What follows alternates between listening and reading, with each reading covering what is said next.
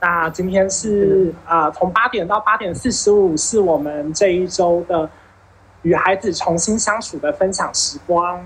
我是觉夫，我是王宇。那今天我们要跟大家讨论是上周还来不及跟大家讨论跟分享的主题，就是关于3C 的使用，所以我们就把这个题目定做“孩子好吵”。那3C 保姆可以让我们得到真自由吗？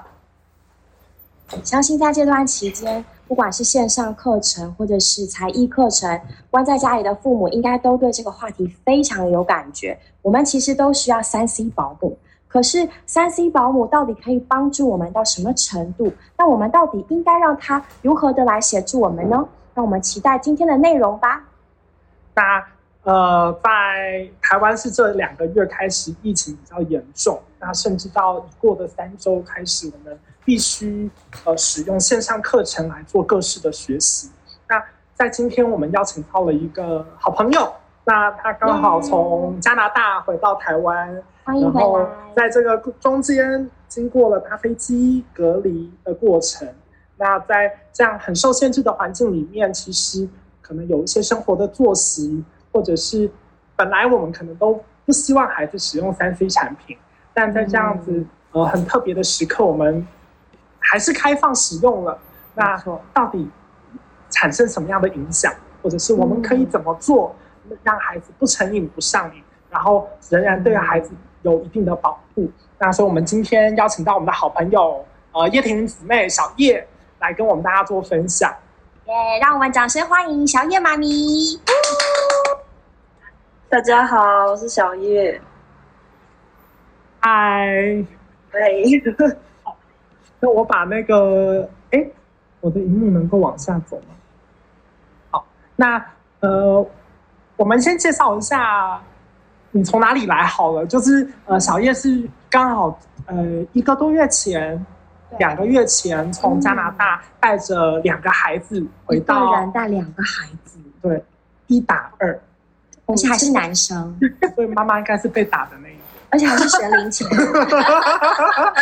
妈妈真的很辛苦，一个人带2个小朋友搭飞机从加拿大飞回来。其实我回来好几个月了，今年1月的时候回来的。对，okay。 那今年1月回来之后，对，我们本来是在加拿大，就是我们是2016年，因为我先生要读书的关系，我们就全家搬过去。那我有一个5岁，然后一个2岁半的2个可爱的小男生。然后对，我们就是加拿大疫情去年3月就开始了嘛，我们就是自己在那里这样跟小孩，就是像现在的大家一样，就是努力了大半年这样。然后我今年1月的时候就自己先带着2个孩子回来，就是看看家人。OK， 所以想问一下，你之前在加拿大的时候是全职妈妈吗？对。那你会很因为我们都没有在加拿大生活的经验，所以想问一下，你们在加拿大你是把孩子送去幼儿园或者是托婴中心，还是自己在家教育，然后帮小朋友规划非常多的活动，然后塞满他们每一天的时间？在加拿大，因为那个公立幼稚园是5岁才开始上学，所以孩子大部分都在家里。那我们在疫情之前呢，我们就是会固定去图书馆有些活动可以参加，然后还有一些社区的亲子活动、亲子课程。那也是就是几乎每天都会就是去参加大概半天这种就是适合学龄前儿童的活动这样，所以对，也算是有上一点课。那小的就是大部分是在家这样，他那时候大概1岁多而已。那所以在这个去参加课程的时候，其实应该是每一天小朋友最开心也可以放电的时候哦。你是说我吗？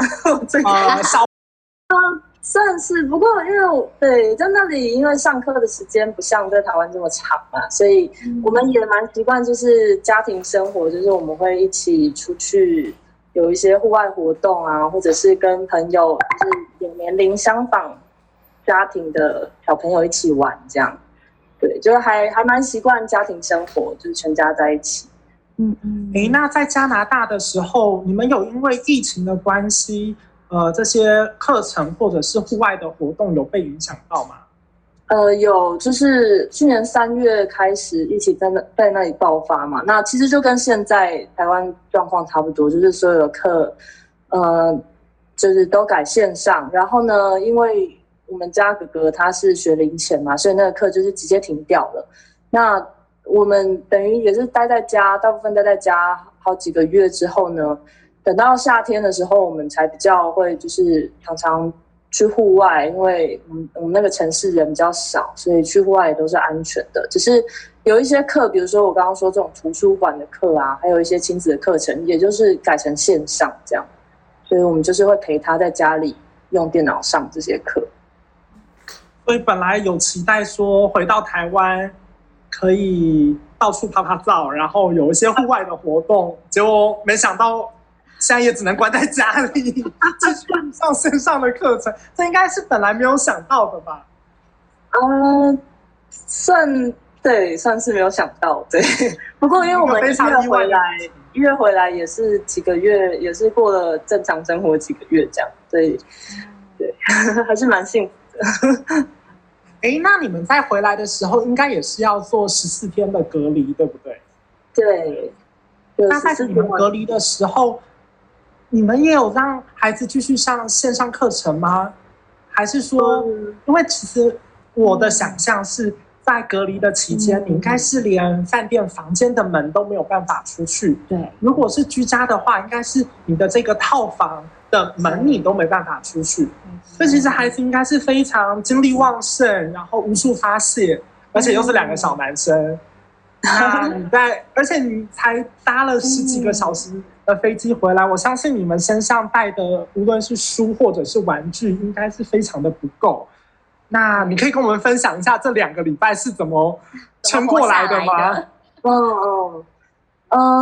对，这2个星期，其实怎么说呢？我觉得感觉我们那时候回来居家隔离的期间，还是蛮延续我们之前在加拿大的生活，因为就是对，本来就不太能出门嘛。那我觉得差别比较大的就是说，因为本来。因为我是一个人带他们2个回来，所以之前在加拿大的时候，我可以预期说晚上有另外一个人可以帮我的忙，这样。那在隔离期间呢，就是完全的1打2。那我自己的方式呢，就是我还是会尽量放宽心，就是比如说我平常可能以前不会让他们吃那么多点心，但是隔离的时候，有时候就是大家心情好一点啊，多一点点心。那你们小朋友会 sugar high 吗？啊？为什么？哦，尽量不吃甜的，对，这个是为了我自己存活。如果他们吃太甜的，就是还是会，对，会比较躁动。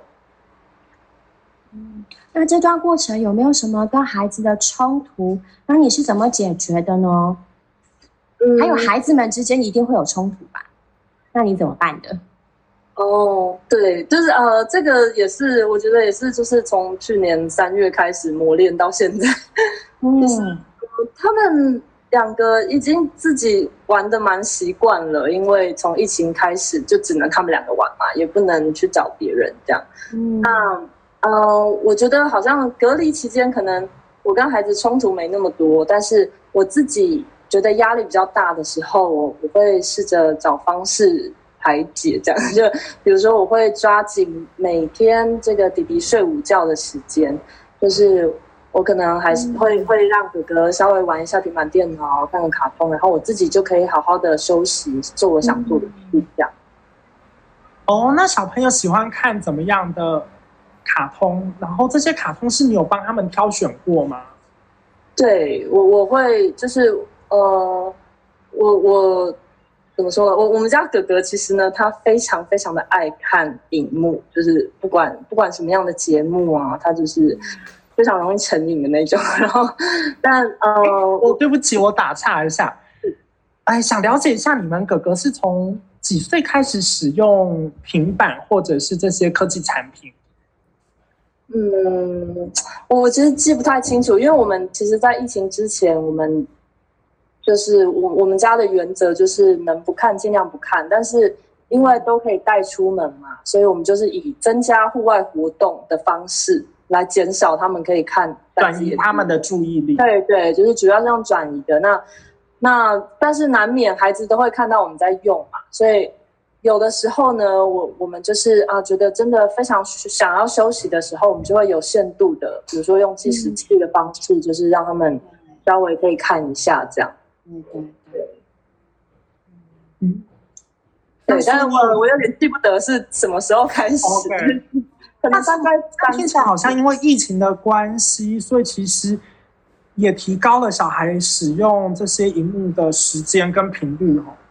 对，我觉得一定有影响，因为比如说不能跟朋友见面嘛，那跟朋友视讯的时候就也是荧幕时间，然后之前我们喜欢上那些图书馆的课啊什么也都是改成线上，所以想要看这些课程的话，就是全部都是荧幕时间。所以像我们家本来的标准是，如果要让他看的话，一天不要超过1个小时。但是这些时间常常加一加，就不小心会超过这样。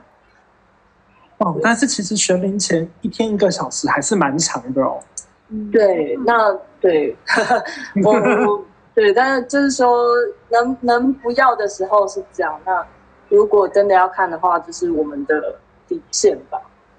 哎，那你们有用什么样的平台帮孩子做内容上的筛选吗？我们疫情之后比较会用 YouTube Kids， 然后平板电脑的话就是下载好的那些适合学龄前的游戏这样。所以对，基本上就是我们会确认这些东西不会有不适合他的内容存在。其实妈妈也过滤过了这样。对对对。你会陪着他们一起看吗？坐在他旁边跟他一起？对，大部分会在旁边。那有时候我可能自己看书，然后稍微瞄一下他是不是还在玩那个这样。就是对，稍微看一下。但是因为我们会给的话，就是我们自己想要休息。对，我可能不会完全就是跟他一起，但是有时候稍微跟他互动一下，就我觉得这样子也不会完全变成说他自己陷在这个里面，就他还是会跟我聊这个在玩什么这样子。让他觉得爸爸妈妈还是跟你一起来完成这件事情的。对，我们就是尽量能陪的时候都会陪。那这边我们其实有个对照组。小雨刚好小朋友是这个已经上学的情况，那你要不要跟我们分享一下，就是这一过的3周，你们家小朋友对 3C 的依赖程度有提高吗？我觉得是时势所逼。我们家的小朋友去年就是在新加坡，那新加坡也是因为隔离的关系，所以整整在线上上课上了2个多月。然后再回到学校，然后再就是其实来回好几次。当我们回到台湾之后，正常上课了一阵子，然后现在又碰到台湾的线上上课。那实在说来，我觉得对于学龄的小朋友是比较不得已的，因为即使我们家小朋友是低年级，他的课程相较蛮简单的，可是呢，仍然有那个学习的进度在。我相信在座如果有学龄小孩的，特别是高年级，甚至是中学生，爸爸妈妈应该都在心里面呐喊，可不可以不要这样？可是没有办法，我们孩子所有的学习进度，不管是国英数，甚至是艺能科，还有呢才艺课，通通都要转到线上。那对于我们呢，其实就变成说，这个线上课程它不仅必须一直看着荧幕使用 3C， 它甚至看到一个程度，觉得可以了吗？我已经饱了，我不想再看这个荧幕了。然后同时你还有衍生的，比如说你需要做好作业，你甚至需要上传，然后在网络上确认你的作业完成的程度，然后跟老师不断的来往。那其实这些过程呢，实在说来，我觉得比他在学校像低年级，他可能半天课4个小时、5个小时就结束，其实花掉的时间是更多的。那这是一个很实际的情况，我相信很多家长应该都有同感，对吗？如果你还有2个3个孩子，家里的笔电还不够用，然后一个孩子就有5个科目6个科目，每个科目都是不同的老师，用想象就很可怕。对，我真的是由衷的敬佩在座如果有任何学龄儿童的家长或者是中学生的家长，2个以上孩子的家长，我非常的敬佩你们，你们真的做得很好，做得很棒，你可以活到现在，非常了不起。小月还在线上吗？啊，对，本来小月有提供了2组的照片，要跟我们分享一下孩子生活的情形是吗？对，可爱的小朋友心情会变好哦。我把照片切过来，等我一下。哦，跑太上面了，等我一下。哦，来了，来，在这里。好可爱的！所以看这个穿着应该是在加拿大的时候吗？没有，这是回来在这是已经回来了。我们回来隔离的那2周，就是刚好台北非常非常冷的那2周。哦，对，然后你们为了帮孩子转移注意力，你们准备了好多道具哦。对，其实因为我有请我爸妈先放一些玩具这样，然后我觉得就是这张照片下面那个戳戳乐是我自己觉得就是做的蛮好的，因为那时候其实我本来没有想要放这个，但是我爸给他们准备，然后我们在那里14天嘛，我们就每天戳一个玩具这样，然后他们2个就很高兴，就是觉得好像每天有新的玩具，但是小小的。然后有一种倒数计时的感觉，这其实是蛮有效的方式，一个快速而且有回馈的一个奖赏的方式。对，快乐的。如果说大家觉得现在每天在家很痛苦，也许也可以试试看类似这种。准备一个说说乐，每天倒数说一下。赶快上网订购。对，然后这个照片上面左边那2张是我们家哥哥，我让他玩那个可以水洗的蜡笔，在地板上瓷砖画，然后画好一阵子，然后他们也很喜欢拖地，所以画完之后拖地，就是我觉得是蛮好这个对，让小朋友放电，然后他们也喜欢活动。对，那右上角这个是你们帮他做的他的秘密基地吗？有点像，就是那个对，就是有个纸箱嘛，然后把它做成像城堡这样。然后我们家弟弟就非常高兴，每天早上一起来就立刻钻进去这样。这也是阿公阿嬷帮忙准备的吗？哦，你说的纸箱吗？对，这个是因为我们那时候回来没有带餐椅嘛，就上网订餐椅的纸箱。哦、然后对，我们就一起来做。其实我们家小朋友都很喜欢这些东西。那我只要力气来得及的话，我都会想办法就跟他们一起做这样。那他们可以做的部分就是画画啊什么的，就是让他们都有参与感。就其实做这些活动的时候，他们也就蛮自然，他们也不会说无聊，然后不会太说要看电视什么的。对，但就是要陪着他们。那这一张就是这2周，就是对疫情爆发之后。你中间那个是动物园还是考古吗？中间这个就是我也是上网看到人家做，我用那个盒子放就是动物，然后把加水放在冷冻库，就救援游戏。对，救援游戏。对，把小动物。妈妈还是花了很多时间跟心思在准备。这个跟小朋友相处还有互动上所有的道具，转移注意力。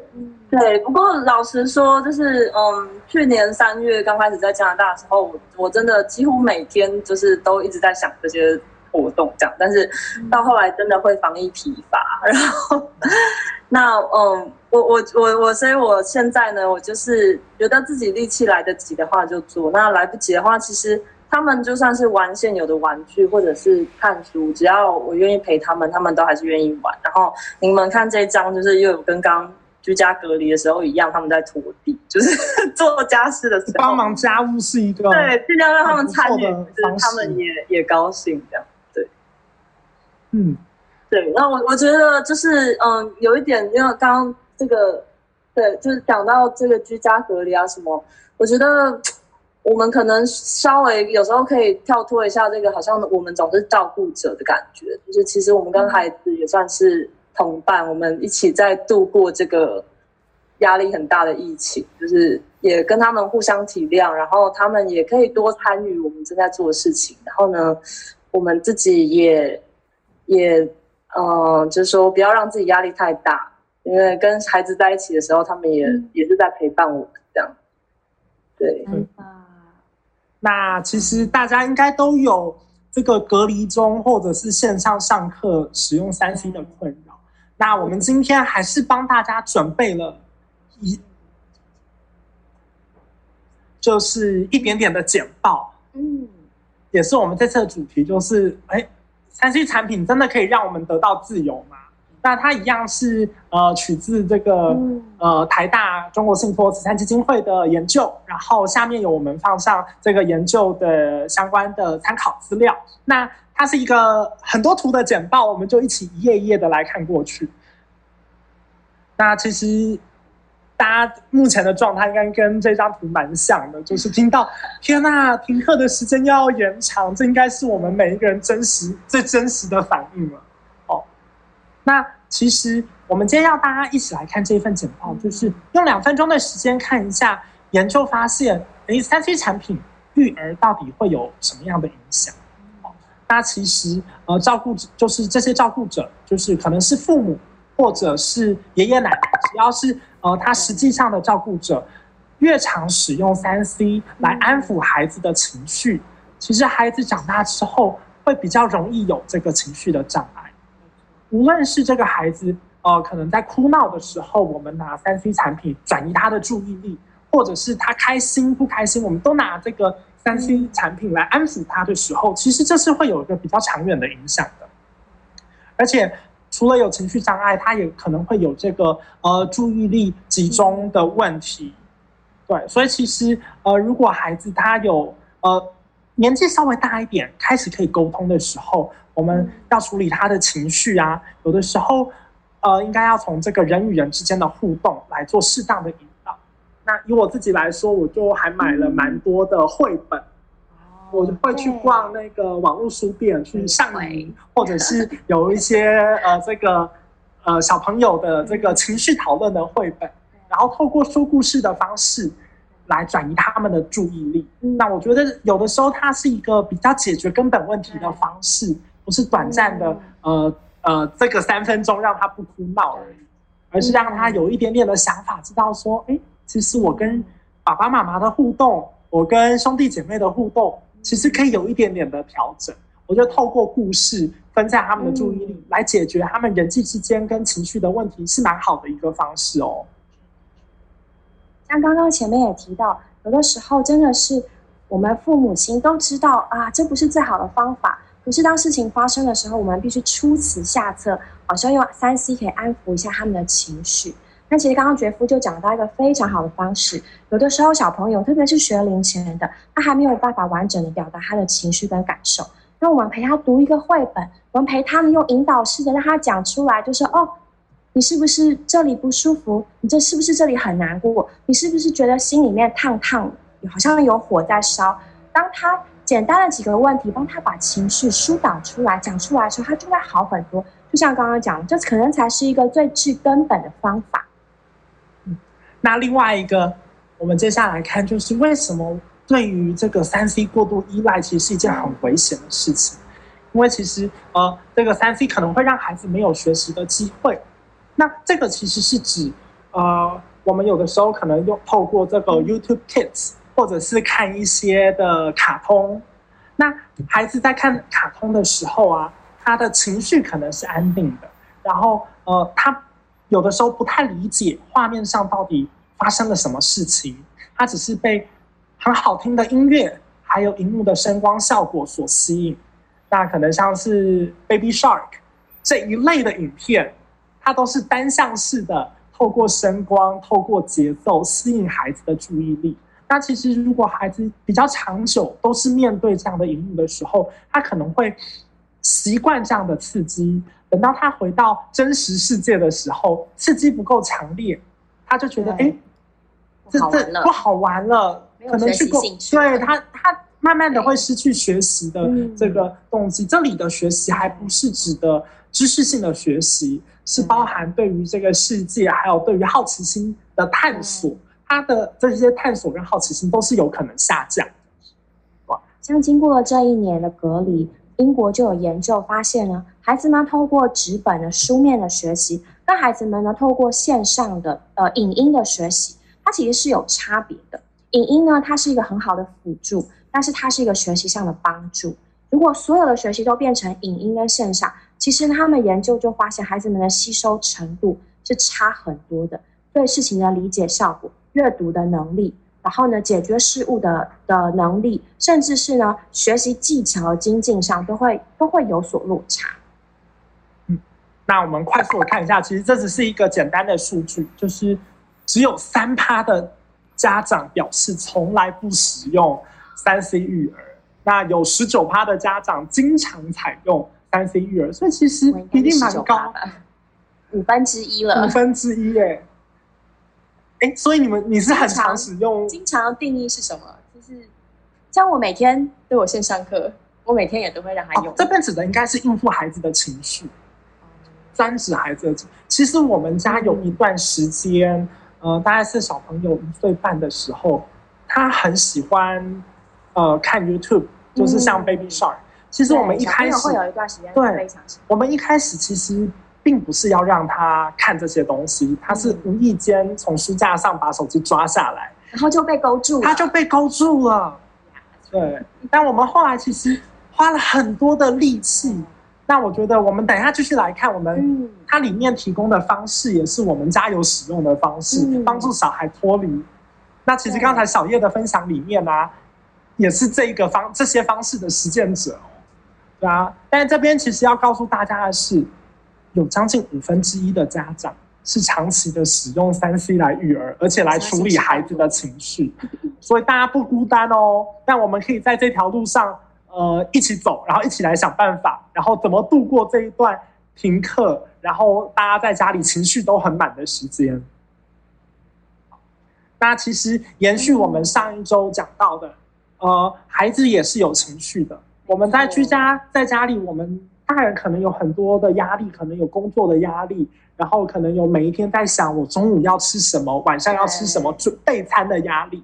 但其实孩子也是有情绪的，我们有的时候可能也需要同理他们，那问一问他们是不是觉得很无聊，你有没有什么想做的事情，或者是有没有希望我们可以多陪你一下吗？其实当我们愿意同理的时候呢，小朋友那个无聊的感觉就会降低一点，让他觉得哎呀，不用听我讲话了，他有一个对话的对象，光是在那个对话的过程里面，他可能都觉得哎呀，比较有意思了，有人理我了，这是一个很好的开始。群居的动物很需要同伴，对，不能。对啊，我们现在就这几个人住在同一个屋檐下，每天大眼瞪小眼，24×7。我们如果没有办法好好的相处，同理彼此，其实真的很难过。对。那第二个就是做好万全的准备。我们刚才从简报里面就知道，小叶就是这样的实践者，他真的做好了万全的准备。对，那像在我们家大概也是这样子的情形，因为像我小朋友现在2岁半，然后他好喜欢玩那种回力车，我们他准备了我自己小时候玩的回力车，加上我们这1年多帮他买的，可能有个100-200台，然后让他在地板上玩。对，然后我们也准备了一些纸箱或者是积木，分散他的注意力，就是我们把他喜欢的东西就是几乎都摆在客厅，让他可以自己找得到，然后随时分散他的注意。那我觉得刚才小叶分享的也很棒，就是喜欢做家事。那我们小朋友会太小，他还没有办法自己完成扫地跟拖地，但是当我们在处理家务的时候，我们也会准备一个假的小扫把给他，他就会跟在我们后面，我们无论往哪里去，他就跟着我们一起走。像我的女儿现在8岁。那因为现在所有的步调都放缓了，那吃饭没有准时开饭其实也没有关系，我就拉着他和我一起打蛋，然后做松饼，然后我做什么呢，他就跟着我一起做，那我也没有时间的压力，也没有什么任何的邀约，我就轻轻松松的，没关系啊，我们几点吃饭其实都可以，然后他跟着我一起做，那这也是一条生路。对，那其实我另外一个就是、如果当我们真的快要发脾气的时候，孩子要惹恼你的时候，我们还是需要停下脚步，深呼吸，然后让自己远离这个情境。那旁边的这一个QR code 就是我们上周跟大家介绍的，透过这个简单的呼吸法，把自己的情绪拉回来。我这周其实还分享了一个心理师的贴图哦，对，那个贴图我没有放上来，但是我觉得一定要跟大家分享一下，因为我发现我自己很常用这个安慰我自己。可以示范吗？还是没有，它是你知道。我们的人啊，大脑很特别。我们大脑最前面额头这一块叫做前额叶，然后前额叶就是掌管我们的情绪。那前额叶整个发展成熟，大概要到25岁。所以基本上呢，大学生的前额叶都还没有长大，都还没有长完成，都还是会遇到情绪上的问题。因此，当小朋友吵闹的时候，我都会安慰我自己，他的前额叶还没长好。我的已经长好了，他还没，我的长好了，我是大人，我的前额叶长好了，然后来安慰我自己，让自己冷静下来。的确，有的时候小朋友哭，那有时他告诉我说：“妈，我停不下来。”他们的情绪有时候真的是自己会停不下，这时候怎么办呢？这时候我会把他抱紧紧的，紧紧的拥抱过几分钟之后，他好多了，我也好多了。对，然后。我们其实还是要提醒大家啦，真的不要给自己太大的压力。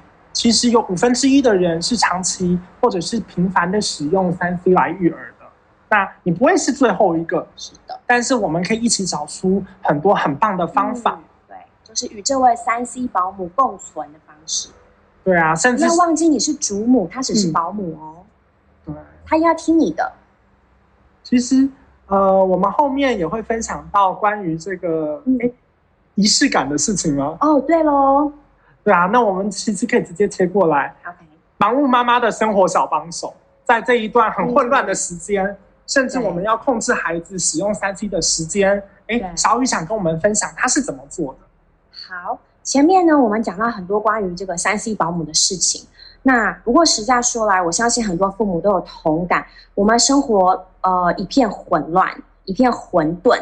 那到底要怎么样帮助我们的生活能够好像拉回这个原来的轨道呢？但我首先想跟大家说的是，我们先不要想我要拉回原来的轨道，好像我本来是一个上班族的妈妈，我每天有8个小时安安静静的可以处理我的工作，事情照我所计划的进行，那现在没有办法了。但我们不要想回去以前那样，要想的是重建一个新的作息。那接下来我们会分享几个小帮手，就是呢，我怎么样在这个重新拉回这个界限，画下界限拉回作息的方法对我很有帮助的。第一个呢就是番茄钟，相信呢经过唐凤的宣传，大家对于这个番茄钟工作法一定耳熟能详。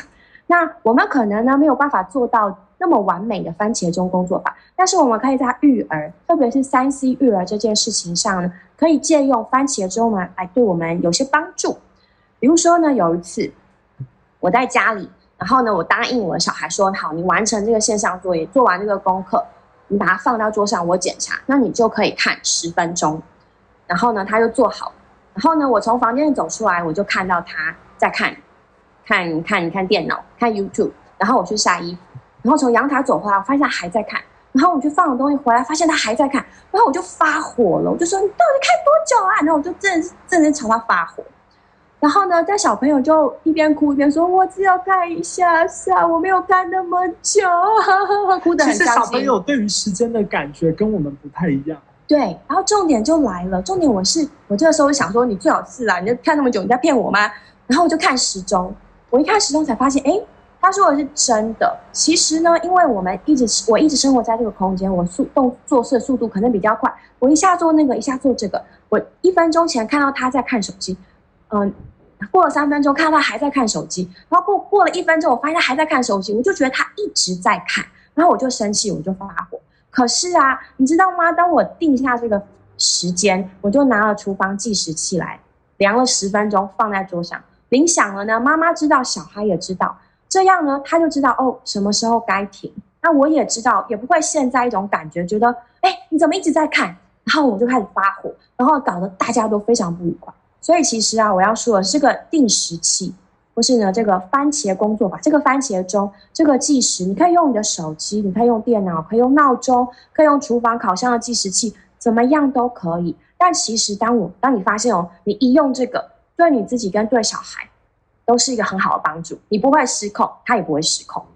而且我觉得这个定时器的工作法其实还有一个蛮重要的先决条件，就是我们需要先跟孩子约定好，讲好时间，然后让他们知道我们是守信用的大人。没错，这很重要。有一次呢，其实这样不是有一次，是我常常用反向的操作来跟他讲，我会告诉他说，你做完这一切之后，你就会有15分钟哦，15分钟很珍贵，你不应该浪费1分1秒。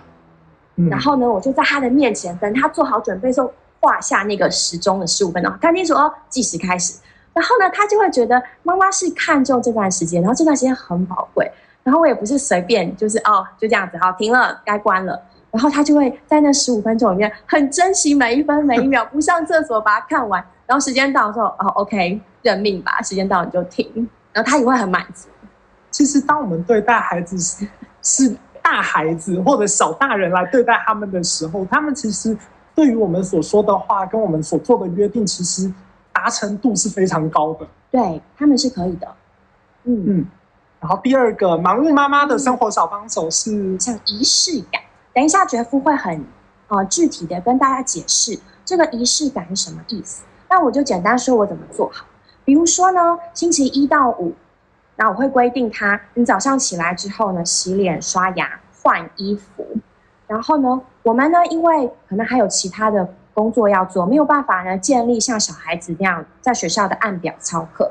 我知道，甚至有些妈妈会下载学校的钟声，然后每一个时间到就会放噔噔噔噔。那我是没有办法，但是呢，我会要求他第一换好衣服，然后呢再来呢，好坐下来，你先做第一件事情。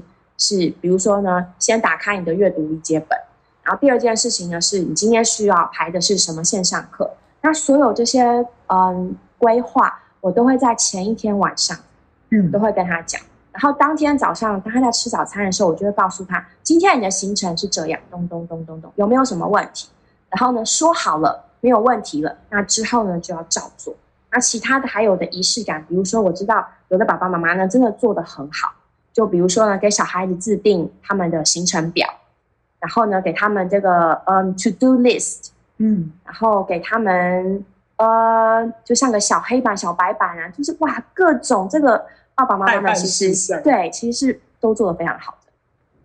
那我们来看一下，其实这个也是一个心理师分享的，为什么我们需要有一点仪式感来过生活，特别是在这样子很压抑，然后大家关在一起的时间哦。因为其实我们每一天都是在过一个很平淡例行的生活，这个仪式感其实是想要让我们的生活有一点点的趣味，有的时候是象征代表我们是谁，找到我们自我肯定的意义，然后确定就是这是我的范围，这是我，然后我现在在这里，我存在在我这个时刻，我在这里建立自我价值。没错。那再来就是有的时候透过仪式感，它可以增进我们的情感，然后增进我们的互动。那最后就其实它可以强化我们人跟人之间的关系。所以也许像是上一周吧，我们在聊的时候，他们就有分享到，他们每一周1、5、2、4、3、6会有不同的家庭时间、姐弟时间，对，单独跟爸妈的时间这样。其实这个就是一个仪式感。好，那我们来看一看适合使用仪式感的6大时机。妈妈们赶快笔记起来。对啊，第一个是其实每一天我们都需要吃晚餐。那是不是因为在疫情在家里，大家没有好好的一起吃晚餐呢？也许有的，对，也许我们可以约定某一天是 Uber Eats， 或者是 Panda， 或者是可以准备一点特别的东西，就像上礼拜啊，大家都爱吃的。我们小朋友他自己跟我们提出要求说，我今天想要吃烛光晚餐，所以我们全家是关灯，点了2支蜡烛，停电够大吗？就是红色那个停电使用的蜡烛。我们就是全家人陪我们小朋友，就是吃了一顿烛光晚餐，吃水饺。OK， 对，但是烛光水饺餐，对，但其实这就是一个仪式感，然后让他也很他的期待被满足了。对，那其实现在大家因为都是 work from home， 关在家里，我们其实还是需要好好的安排一下。我们仍然是有周末跟休假日的时候。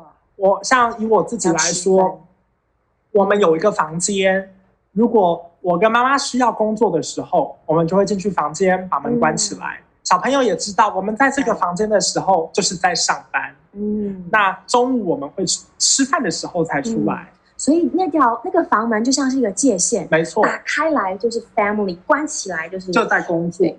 那基本上周末跟休假的时候，我们是不会踏进那个房间的。对，因为我们还是想要保有，就是即便是 work from home， 我们还是要有 family time， 然后我们的周末跟休息日还是要独立出来的，清清楚楚这样。对，那另外可能在这个这么长的隔离期间，也许有一些周年或者是纪念日，或者是有一些节庆，我觉得大家可能还是手边会有一些备用的小卡片，或者是备用的小礼物。其实我们都可以把握这一段的时间，好好的跟我们的家人，然后跟我们的孩子，可以在这些周年或者是纪念日的时候，可以做一点小小的小礼物，或者是有一些小小的惊喜。像我女儿前阵子呢，她就做了一个母亲节卡片，那其实是本来学校作业，但是你知道她怎样设计吗？她呢就把这个卡片呢藏在一个地方，然后呢在那个地方呢做一个像是指示卡，然后你要根据那个指示的步骤。从1找到2， 2找到3， 3找到4，然后你就在家里面这样翻来翻去，翻来翻去，最后你就找到一张卡片，你感觉非常好。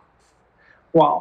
所以其实这些仪式感都是一些可以操作的技巧，然后帮助我们在这段时间可以大家一起在同一个屋檐下过得比较好。然后也可以转移孩子们在 3C 上面的这个注意力，把它看作塑造你们家庭的那个独特回忆的时间。那其实今天我们还是有准备了一点点的小小的要跟大家分享。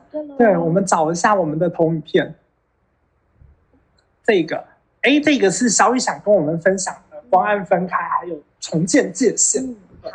好，我完之后小叶也会分享一个经节，就像我们刚刚讲到的，其实呢，我们的生活，不管你现在是觉得已经上手了，已经适应了，或是还是一片混乱，我们必须很诚实的对自己说，这段隔离的期间呢，很明显的不会在短时间内立刻就结束，而且呢，就算是结束了，也会带来一些后续的影响，并且呢，孩子们的暑假就要来临了，所以其实我们现在所要面对的是，我要怎么让我的孩子，让我的家庭能够重新建立一条明确的界限，重新建立一个明确的生活作息。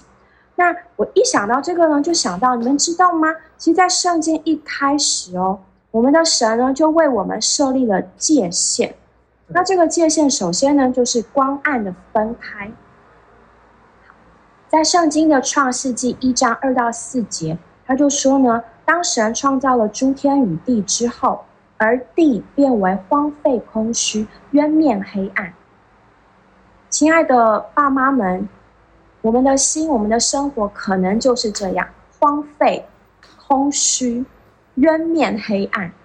我们的神不接受这个，我们也不接受这个，所以神就说话了，他说要有光，就有了光。神看光是好的，就把光暗分开了。各位妈咪，我们今天呢，各位爸比妈咪，我们现在呢就可以把光暗分开。你知道神不仅把光暗分开，他还接续了第2次的分开跟第3次的分开。他把天空以上的水跟天空以下的水分开，陆地出来了，天空有了，地面上的水也有了，而且呢，他还把陆地和海分开。水呢只能聚在一处，这边是干的，那边是湿的。我们今天要做的也是这样，神所有做这些分开的动作都是为了要让生命可以长出来。我们今天做所有分开的动作，划定界限，划定时间，设定这个仪式，或者是甚至我要定时，你只能用到15分钟的手机，这些其实都是一个分开的动作。这些所有的分开都要使我们的生命能够出来，那些平安的感觉，喜乐的感觉，幸福的感觉，要让它能够生长出来，在你的里面也在你的家庭中间。没错，我们的神是有计划的哦，所以他在做这些事情之前，他都在他里面，他自己里面都已经预定了他的计划。那其实在接下来我们可以预期的时间里面，都还是要继续居家隔离，然后 work from home， 我们也需要有计划。是的，那透过这个计划，我们可以知道我们该怎么来经营我们跟孩子的关系，经营我们的家，经营我们怎么使用 3C， 经营然后来规划孩子的课业跟他们的学习。我们还是需要在事前有规划，然后并且把约法三章，然后并且把光跟暗分开来。然后另外一个就是我们需要花比较多的时间同理我们的孩子，即便是在家里面坐在一起，两个人可能并不是在同一个频率上，我们需要让孩子明确的知道我与你在一起，然后让我们的陪伴是有意义的。那相信透过这样子，我们可以在接下来的时间里面可以过得更好，过得更喜乐。我们在这里分享其实也不是因为我们的经验比较多，或是比大家做得更好，而是呢，我们里面有一位是光的神，所以各位家长们，今天呢，现在其实就是你把你的这个光带进你家里的时候了。这位妈咪，各位爸比都可以下定决心，好了，光要进来了，光要进到我的家里面，光要进到我的孩子中间。当我来的时候，我不是带着好像关电脑，带着教训，带着情绪，对，而是呢，要有一种感觉，我希望我的孩子得到生命，我希望我光能够充满我的家。或者是呢，你可以很简单的和这位神说，神啊，你是光，你说要有光就有了光，现在赶快把光照进来吧，把这一切都分开来，给我一个光明的家庭生活。